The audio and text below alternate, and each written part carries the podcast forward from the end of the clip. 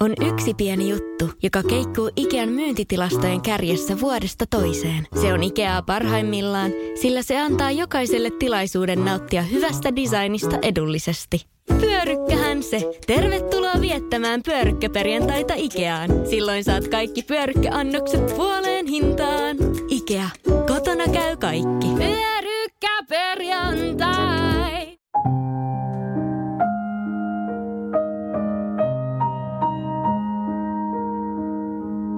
Tervehdys, olen Tero Takseli ja tämä on Tuunella podcast.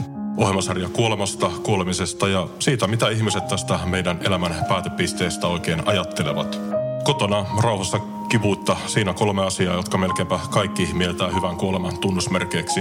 Tai sitten se komea lähtö saappaat täysin palvelleena kesken työsuoritusta – Noin 54 000 vuotuisesta kuolemasta suurin osa tapahtuu kuitenkin sairaalassa ja saattohoitoa heissä tarvitsee noin 15 000 ihmistä.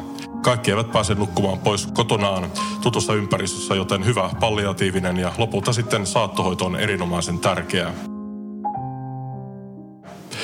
Nyt olen yhdessä sellaisessa yksikössä. Terhokoti on Helsingin Lassilassa sijaitseva 17-paikkainen saattohoitokoti, joka antaa myös kotisairaanhoitoa. Anne Kömi, olet Terhokodin sairaanhoitaja ja työskennellyt täällä yli 20 vuotta. Kerrotko, miten aikanaisi tulit erikoistuneeksi juuri saattohoitajaksi? Vahingossa. Kävin koulua ja mulla oli itse asiassa mun luokalla kaksi naista, jotka äh, oli työsuhteessa terhokotiin. Ja mä ajattelin pitää yhden kesäloman sillä, että mä en tee mitään töitä.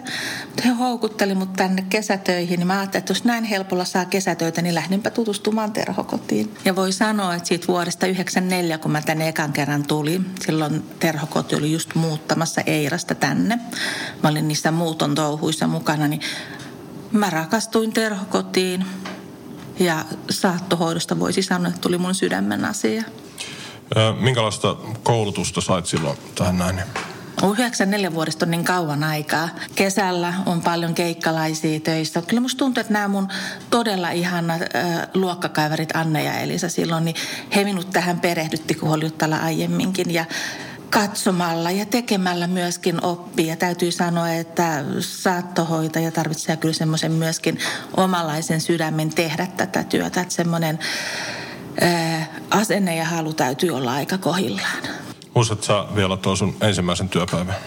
En muista. Kyllä se on jännittävää ollut, kun nuorena tyttönä ja opiskelija tänne on tullut. Mä muistan mun työhaastattelu, mulla oli nippupapereet mukana ja me oltiin tuossa takaedessä. Silloin oli niinku oikea takka vielä. Niin, tota, niin mitään paperia ei haluttu katsoa, vaan... osastohoitaja halusi tutustua minun ihmisenä. Eli ihan niin kuin minäkin teen nykyään näitä haastatteluja tänne ja otan uusia ihmisiä välillä, niin kyllä mä etsin sitä ihmisen tapaa kommunikoida ja hänen persoonansa, että ne silleen mun sydämestä nousee semmoiseksi ykkösasiaksi kyllä. Että jos ne on pielessä, niin sitten ei mikään koulutus riitä. Niin, täällä vaikka tämä antaakin erityistason saattohoitoa ja erittäin hyvää sellaista, missä ihminen, niin potilas kuin sitten omaiset otetaan huomioon kokonaisuutena. Mutta täällä ollaan kuitenkin koko ajan niin kuoleman kuin surunkin keskellä, niin ää, mietitkö silloin alkuaikona, tuliko yhtään sellaista fiilistä, että sopiikohan tämä työ mulle sitten ollenkaan? Äsken sanoit, että tämä oli heti, tämä on se mun juttu, mutta mietitkö, että...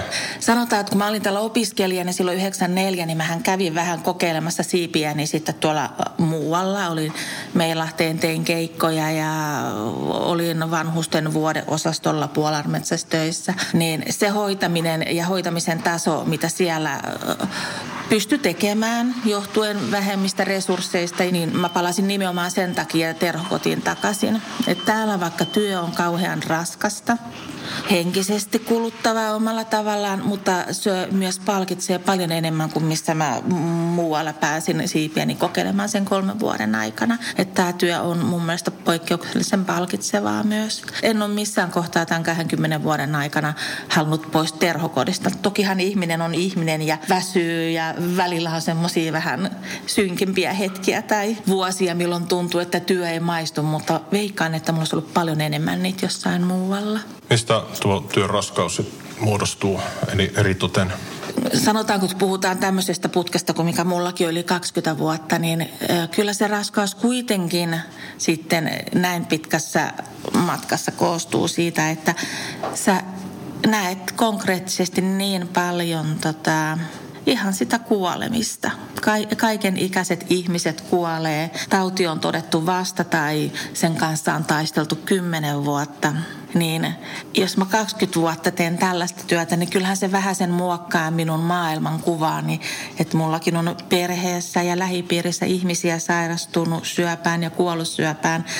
Niin kyllä mulle ensimmäisenä aina tulee mieleen, että syöpä ja sitten siihen kuollaan. Vaikka siis meillähän loistavat hoidot ja mä tiedän, mun tietotason ja mä tiedän, että, että näistä parannutaan. Mutta se mun tunnemaailma on se, että se syöpään kuolee ja, ja kuolemakin ei ole aina kaunista kaunokirjallisuutta ja mukavaa katsella, vaan siihen liittyy paljon ihan henkistäkin kipua ja kärsimystä ja tietenkin vielä sitten oireet siihen mukaan. Niin, jokainen ihminen on omanlaisensa, mutta kuolemaan liittyy varmasti merkkejä, jotka ilmoittavat kaikilla hieman samalla tavalla poismenon lähestymisestä. Niin minkälaisia merkkejä ne ovat, jotka toistuu melkeinpä kaikilla potilailla? Tarkoititko ihan siinä kuoleman hetkellä? Joo, kuoleman hetkellä. Joo. Itse puhuisin vielä sille, että päivästä tai kahdesta. Voiko käyttää sanaa luonnollinen kuolema, mutta ehkä tälleen, että miten syöpään luonnollisesti kuolee, niin on se, että syöminen loppuu, ei maistu, laihtuu. Juominenkin rupeaa olemaan semmoista, että ei tee mieli tai sitten ihan siinä päivän kahden päästä kuolemassa, niin ei kykene nielemään. Toisaalta on useimmiten aika helppoa se, että syöminen ja juominen loppuu, niin yleensä myös oireet vähenee. Eli pahoinvointi saattaa poistua kokonaan, joka on ehkä jotain ihmistä vaivannut. Kivut saattaa vähentyä, koska sulla turvotukset vähenee, nesteet vähenee kehosta, niin kipua on vähemmän. Sä olet unessa enemmän. Sä et ole tietoisesti koko ajan läsnä ja ehkä tavallaan niin kuin sure sitä, mitä sä olet menettämässä tai jättämässä jälkeesi. Sitten kun ei enää jaksa syödä juoda, niin yleensä tässä kohtaa ollaan myös vuoteen omana ja ei ehkä enää jaksa jutellakaan enää omaisten kanssa. Ja, ja jos puhutaan niitä, suurin osa on tavallaan kauniita kuolemia, että sit sä olet tajuton ja sulla on perhe ympärillä ja sulla ei ole oireita ja sitten sun hengitys vähän hiljalleen loppuu. Mutta niin kuin voi ajatella, niin kuin on ihmisiä erilaisia sairauksia erilaisia, niin tähän mahtuu ympärille variaatioita suunnattomasti. Mitä se pahimmillaan voi olla? Hoitajan näkökulmasta pahimmillaan se on, on sitten, että jotkut syövät, jotkut oireet on niin vakavia, pahoja, että niitä ei pystytäkään hoitamaan siedettävällekään tasolle. Ja silloin se sun olo, että sun, sun pitää hoitajana kestää sen ihmisen kipua ja tuskaa ja sitä omaa avuttomuutta, että, että vaikka mä annan mitä lääkettä tällä ihmiselle niin hän ei pääse tästä kärsimyksestä täysin pois. Niin se on hoitajalle. Mutta toki sitten se kolikon toinen puoli, niin se on vielä kamalampaa sille ihmiselle ja hänen omaisilleen. Mutta se on semmoisia, mikä aina syö. Ja varsinkin tuntuu, että ne pahimmat kivut on nuorilla ihmisillä, niin se on toinen tietenkin, mikä tuntuu tosi ikävältä ja vaikealta.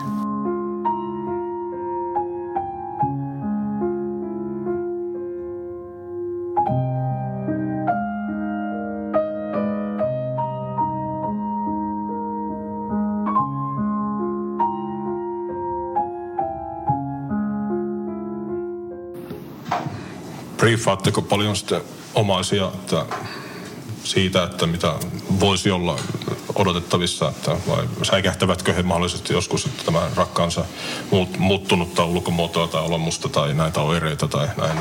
No se on mun mielestä ehkä yksi osa, tärkein osa meidän työtä, että me etukäteen pystytään omaisia ja sitä potilastakin kuljettamaan, että tällaisia oireita saattaa tänä sivun syövän ja sun oireiden yhteydessä tulla. Ihmisen mieli valmistautuu siihen etukäteen ja se on tosi tärkeää. Kauhean yleinen kysymys on omaisilta potilailta, että paljonko mulla on jäljellä aikaa. Ja me ei täällä aikaa osta sanoa silloin, kun on ehkä kyse justissa niistä muutamista päivistä viikosta. Jos ruvetaan puhua pidemmistä ajoista, niin ei sitä voi kukaan arvioida. Et joskus musta on kovin surullista, että ihmiset kysyy näitä ja sitten heille yritetään antaa jonkinlaista vastausta, puhun nyt terhokodin ulkopuolella, ja heille on sanottunut maksimissaan puoli vuotta, niin se on niin surullista sitten, kun ne ihmiset, jotka onkin elänyt viisi vuotta, tai sitten ne ihmiset, jotka tuleekin tänne viikon päästä, että on nyt tekemässä kuolemaa. Että ihmisen mieli kiinnittyy niin niihin lupauksiin, tai ne ei ole lupauksia, että he on kysynyt ja heille on arvioitu se aika. Mä yritän tällä tosi varovasti aina sanoa, että musta näyttää siltä, mutta aikaväli voi olla tosi iso. Tuntuu vähän semmoiselta, että kun sanotaan, että lääkäri antoi aikaa, tehän ette anna mitään aikaa kenellekään, vaan ilmoitatte oman arvionne sen hetkisen saatavilla olevan tiedon mukaan, eikö ne?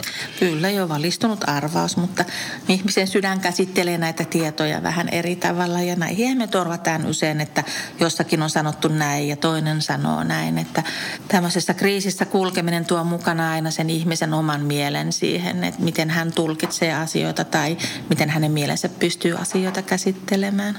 Oletko sillä tavalla äh, joskus joutunut rauhoittamaan oma asia, että se musertava suru, suru ottaa tosissaan vallaan eikä sitä pysty oikein hillitsemään, niin Onko ollut sellaisia tilanteita? Hyvin usein tavallista on ottanut hirvittävä suru ja musertunut, mitä mä ensin ajattelin, että sä et pääse yli siitä. Niin silloin tota, lohduttavat sanat ja jos on semmoinen kontakti, että uskaltaa oikeasti ottaa ihmistä syliin ja halata, niin nämä on niitä tärkeitä keinoja. Sanotaanko, että tässä kohtaa mulle ehkä tulee mieleen vähän eri kulttuurit en halua mitenkään laatikoida kulttuuria, mutta kyllä kulttuurilla on vähän eri tapa surra. Ja onhan se suomalaiselle kulttuurille vähän outoa, jos joku huutaa ja itkee käytävällä, niin itsellekin tulee vähän semmoinen olo, että hänkin on ihminen, voi mennä sinne halaamaan, niin se, se tuntuu vieraamalta lähestyy. Mutta toki me tehdään sitä myös silloin, jokainen tietenkin omalla persoonalla. Mutta nämä ehkä semmoisia, itselleen välillä vähän vieraita asioita, jos joku huutaa sen surun suureen ääneen pois. Mutta se on sama suru kuin jonkun hiljainen suru. Mitä sen jälkeen tapahtuu, kun potilas on nukkunut pois, niin siinä annetaan tietenkin hetki aikaa omaa sille hyvästellä rakkaampansa, niin mitä sen jälkeen tapahtuu? Hetki, siihen haluan sanoa, että hetki tai monta hetkeä. Useinhan ihmiseltä siinä kohtaa kysyy omaiselta, että, että onko sulla jotain toiveita tähän kohtaan, kuinka haluat, että me toimitaan. Hoitajan näkökulmasta niin me haluaisin luoda siitä tilanteesta aina tälle omaiselle perheelle semmoisen tilanteen, minkä he ovat itse saaneet rakentaa ja määritellä, mikä heidän perheelle, heidän suruunsa sopii, heidän tapoihinsa. Mutta yleensä ihminen on siinä aika surun murtama, että he ei osaakaan sanoa siihen, mitä, mitä minä haluaisin. Niin sitten minä teen parhaani mukaan, eh, että mikä tuntuisi heidän näköiseltä saattamiselta. Ja tota, esimerkkejä on tällaisia, että joskus joku haluaa jäädä jopa nukkumaan siihen oman rakkaansa vierelle. Se on mahdollista, jatketaan aamulla. Joku haluaa lähteä pois saman tien, soitellaan perään ja kysellään, käydään käytännön asiat lävitse. Joku haluaa käydä hakemassa kukkia rinnalle. Joku haluaa olla mukana, niin sanotusti kun puhutaan, että laitetaan vaina ja mukana pesemässä, vaihtamassa niitä vaatteita ylle. Joku haluaa sirotella ruusunterälehtiä vuoteen päälle, voidaan viedä vainaja yhdessä vaikka isommalla perhesaattuella sieltä huoneesta, missä hän on kuollut tuohon meidän hiljaiseen huoneeseen. Joku haluaa, että luetaan pätkä raamatusta. Joku haluaa hiljaista musiikkia vierelle. Variaatioita ja monia ja, ja mitä enemmän, että mä saan siihen sitä heidän ajatusta mukaan, vaikka vähän noukkimalla ja tuntemalla, niin sitä enemmän heille jää niitä asioita, mitä he jälkikäteen voi muistella, että ihana mä saan sytyttää sen tuohuksen sinne ja mä saan etsiä ne mun lapsen kuvat siihen vainajan rinnan päälle.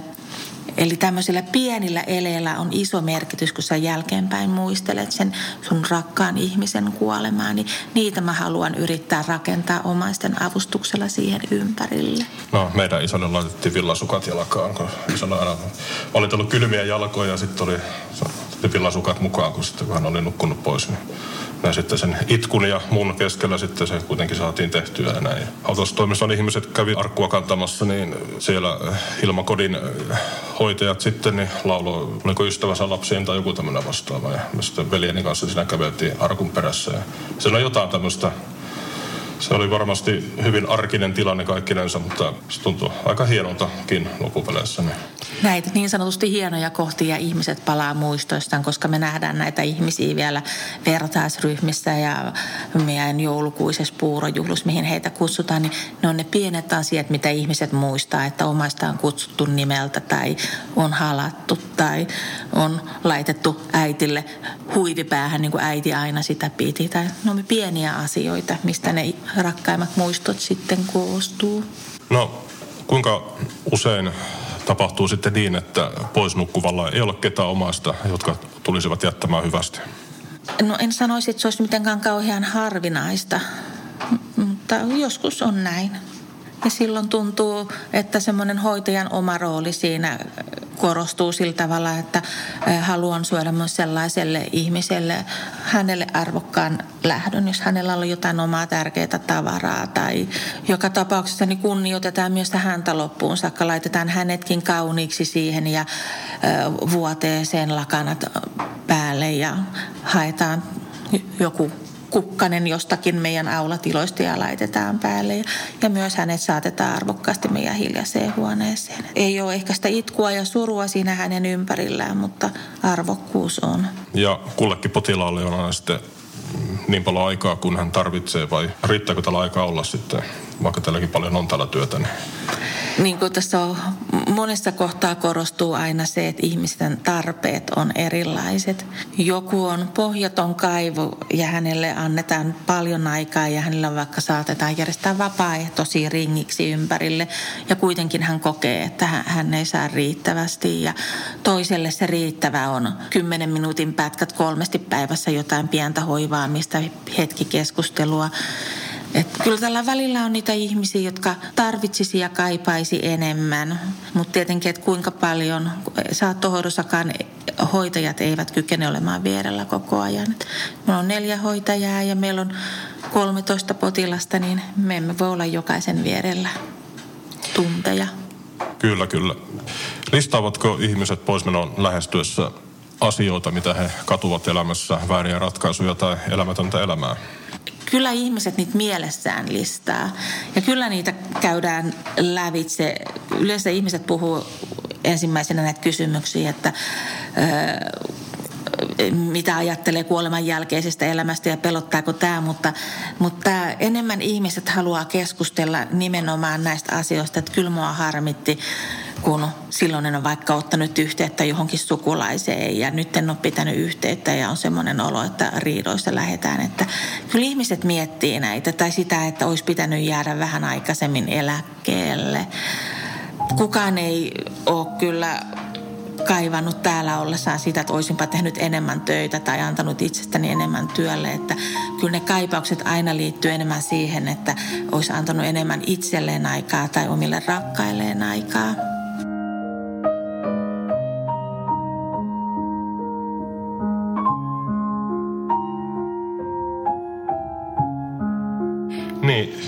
Jotkut ovat ehtineet jo tottua ajatukseen lähestyvästä poismenosta, mutta jollekin potilaalle siirtymä siitä vaikka työterveyskäynnistä siihen, että oletkin yhtäkkiä parantumattomasti sairas, on voinut käydä hyvinkin nopeasti, niin miten kuolemanpelkoa voidaan näissä tapauksissa lievittää ja pysytäänkö siihen aina? Puhuttaako te kuolemanpelosta potilaiden kanssa? Kyllä puhutaan. Jossain kohtaa se on ihan, täytyy kysyä ihmiseltä, mutta aika usein ihmiset itsekin ottaa puheeksi. Ehkä niitä kuolemanpelkoja lähestytään vähän silleen hienovaraisemmin. Vaikea varmaan sunkin vastata, jos sulta suoraan kysyä, että no mitä sinä kuolemassa pelkäät. Niin sitä haistellaan sieltä ympäriltä erilaisilla kysymyksillä, että, että mitä huolia sulla on esimerkiksi juuri tässä kohtaa. Niistä huolista saattaa ruveta nousemaan sitten, että pelkää, vaikka että, että isä kuoli niin kivuliasti, että mä pelkään, että mulle tulee kauheat kivut, kun kuolen. Oireita pelätään paljon ja vaikka tuossa annon ääriesimerkin, että ei saada kaikkia oireita hoitoja, on ikävä katsoa kärsimystä, mutta 90 prosenttia yli niin saadaan ihminen ihan niin kuin semmoiseksi, että hän kestää sen olotilansa. Eli voidaan viedä pois näitä pelkoja, että, että silloin kun sinä kuolet, niin sulla ei ole kipuja ja varsinkaan siinä viimeisinä päivinä niin ei ole tällaisia ongelmia sulla tiedossa. Onko nuorissa ja vanhoissa tämän suhteen eroa, kun aletaan miettimään sitä, että kohta elämä loppuu. Tuli aina kauheasti esimerkkejä mieleen, kun tällaisia kysytään. Totta kai, jos tälleen karikoidusti sanoo, niin ilman muuta nuoremmat ihmiset suree ja ääneen sanottaa sitä omaa elämätöntä elämäänsä. Et en, en saanut lapsia tai joudun jättämään pienet lapset jälkeeni tai olisin halunnut valmistua insinööriksi ja opinnot jäi kesken ja nyt mä olen täällä terhokorissa. Vanhat ihmiset suree taas enemmän sitä, minkä he joutuu jättää jälkeensä. Heillä on ehkä enemmän myöskin jälkeensä jätettävää.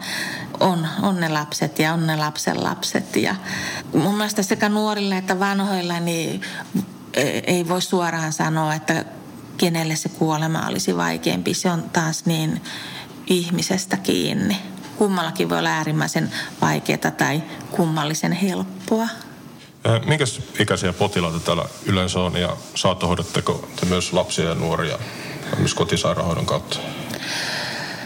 Öö, kyllä meillä pääsääntöisesti hoidetaan aikuisia. Ikäskaala aikuisista nyt menee sit siitä, mitään ikärajahan meillä siis ei ole, mutta glioblastomat, aivosyöpäkasvaimet, niin ne on hyvinsä, hyvin usein niin kuin nuorehkoilla ihmisillä, joilla on pienet lapset.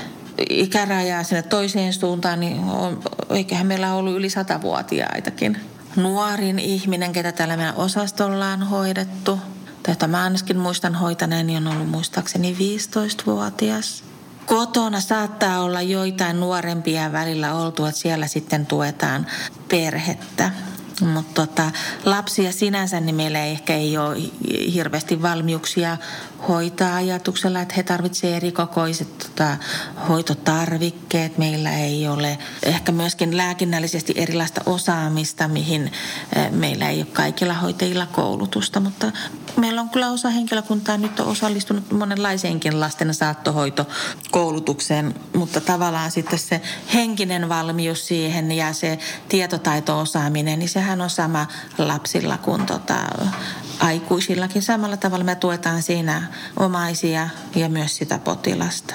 Mutta sitten lasten kanssa me ollaan taas paljon tekemisissä sitä myötä, että meillä on paljon lapsiomaisia. Niin lapset on sitä kautta meille hyvin tuttu ryhmä. Mitä lapselle puhutaan esimerkiksi oman isän tai äidin poismenosta?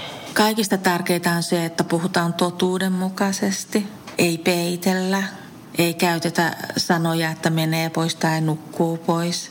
Ja varsinkin tämmöiset nukkumissanat, mitä olisi niin helppo käyttää, tai hän meni pois, tai poistui joukosta, meni lapselle. Lapsi on niin konkreettinen, että hän saa näistä vääriä mielikuvia, jos puhutaan semmoiset alle 10-vuotiaasta. Mutta noin muuten, niin tieto täytyy annostella sen lapsen iän mukaan. Jos on kolme vuotias, niin hänelle voi vaan sanoa, että, että äiti kuolee tähän sairauteen. Sitten katsoa, haluaako lapsi jatkaa sitä tai tuleeko hänelle kysymyksiä. Että mitä pienempi lapsi on, niin sitä vähemmän käyttää sanoja ja, ja antaa hänelle tilaisuus esittää kysymyksiä. Ja pienet lapset on myös semmoisia, että ne hetket, milloin hän haluaa saada sen tiedon, ne on tosi pieniä ja ne on ohimeneviä. Leikin hän saattaa kysyä yhtäkkiä, että milloin äiti kuolee.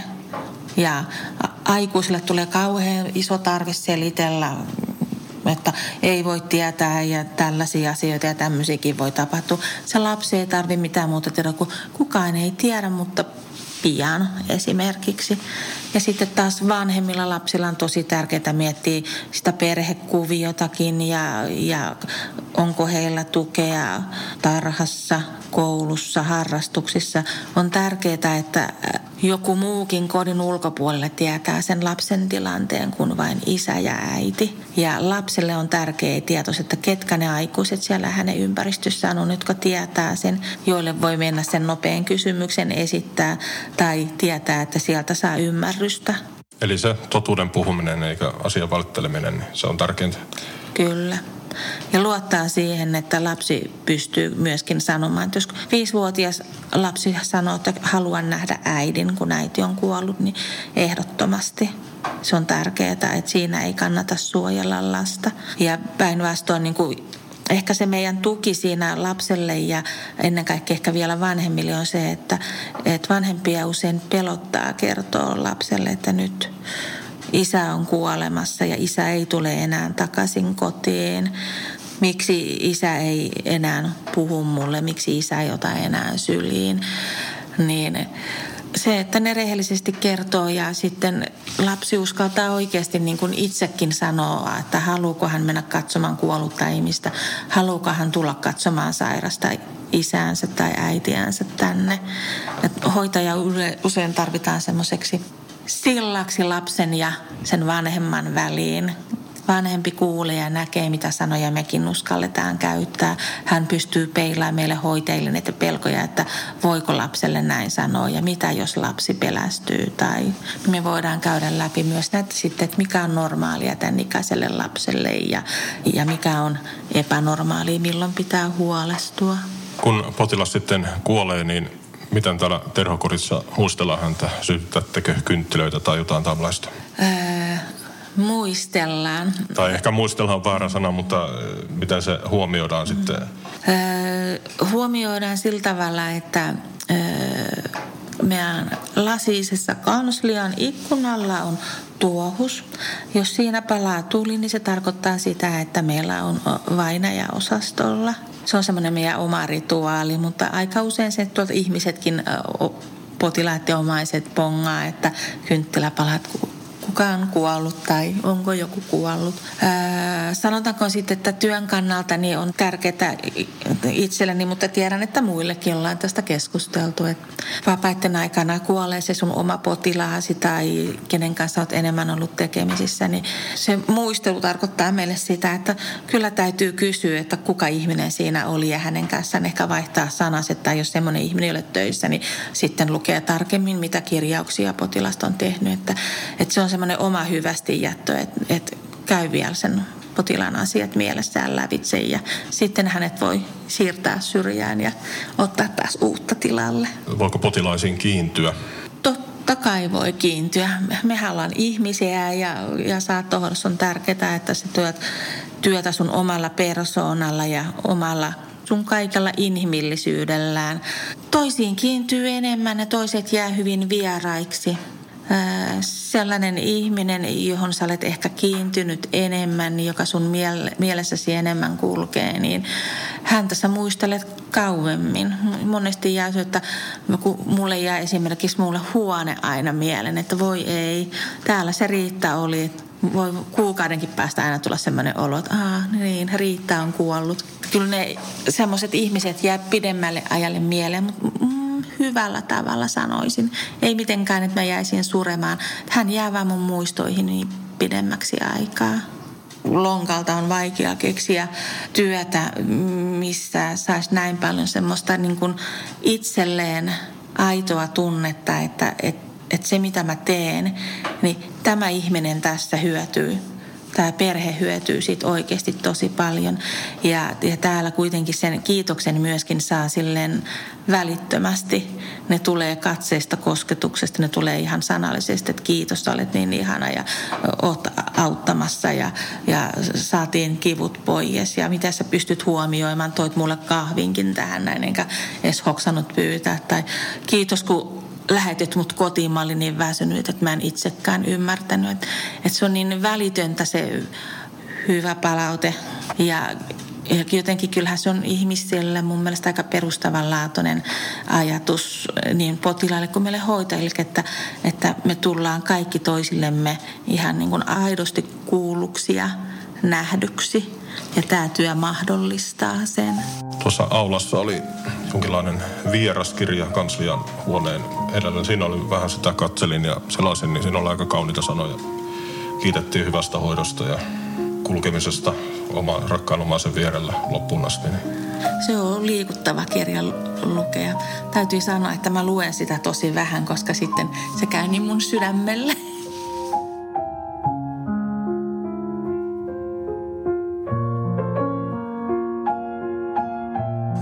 Sinulla on niin paljon kokemusta, osaat varmaan tähän vastata, niin minkälainen ihminen on hyvä saattohoitaja tai minkälaisesta ihmisestä tulee hyvä saattohoitaja? Sellaisesta ihmisestä, joka ei pelkää omia tunteitaan. Ei pelkää toisen ihmisen tunteita. Meillä ei tarvi olla vastauksia ihmisten tunnereaktioihin tai kysymyksiin. Se, että mä uskalla oikeasti pysähtyä ja kuuntele ihmisen itkut ja surut ja olla siinä niin kuin vierellä. Ei sillä tavalla, että mua rupeaa itseni ahdistaa, kun tämä itki, ihminen itkee ja mä en saa hänen itkuaan loppumaan, vaan päinvastoin olemalla hiljaa vierellä ja kuuntelemalla, mitä sen ihmisen itkusta ja surusta nousee. Eli semmoinen rohkeus kohdata erilaiset tunteet, eikä se voi, sehän voi olla myöskin hyvin usein vihaa ja raivoa, ei se ole itkua ja surua. Se voi olla vihaa siitä, että mä olen kuolemassa tai vihaa siitä, että, että mun isä kuolee näin nuorena. Mulla olisi ollut vielä niin paljon hänen kanssaan asioita. Kestää ne kaikki vaikeat tunteet. Meidän ei tarvii niitä ratkaista, eikä niihin tarvii antaa vastauksia, mutta että me ei lähetä pois paikalta. Me ollaan siinä sitä ihmistä ja hänen hätäänsä varten. Sellainen on hyvä saattohoitaja. Ja kyllä täytyy olla tosi hyvä niin kuin vuosien varrella kiertyy se tietotaito myöskin nähdä ne niin kuin psyykkiset oireet, mihin voi ehkä lääkkeellä vaikuttaa. Kaikki muutkin oireet, kuinka niitä hoidetaan. Täytyy olla pelisilmää niin omaisia kuin potilaita kohtaan. Pelisilmä kuulostaa kauhean kylmältä. Mutta sillä, että miten mä lähden jotain tiettyä hankalaa tilannetta hoitamaan. Et tarvitaanko siihen välittömästi, että nyt mä haen kipulääkettä vai onko parempi jäädä rauhoittelemaan se tilanne. Et on, on paljon inhimillisiä tilanteita, missä tarvitsee semmoista niin kuin oikeasti nopeata päätöksenkykyä myöskin, että kuinka mä lähden tätä hoitamaan parhaiten.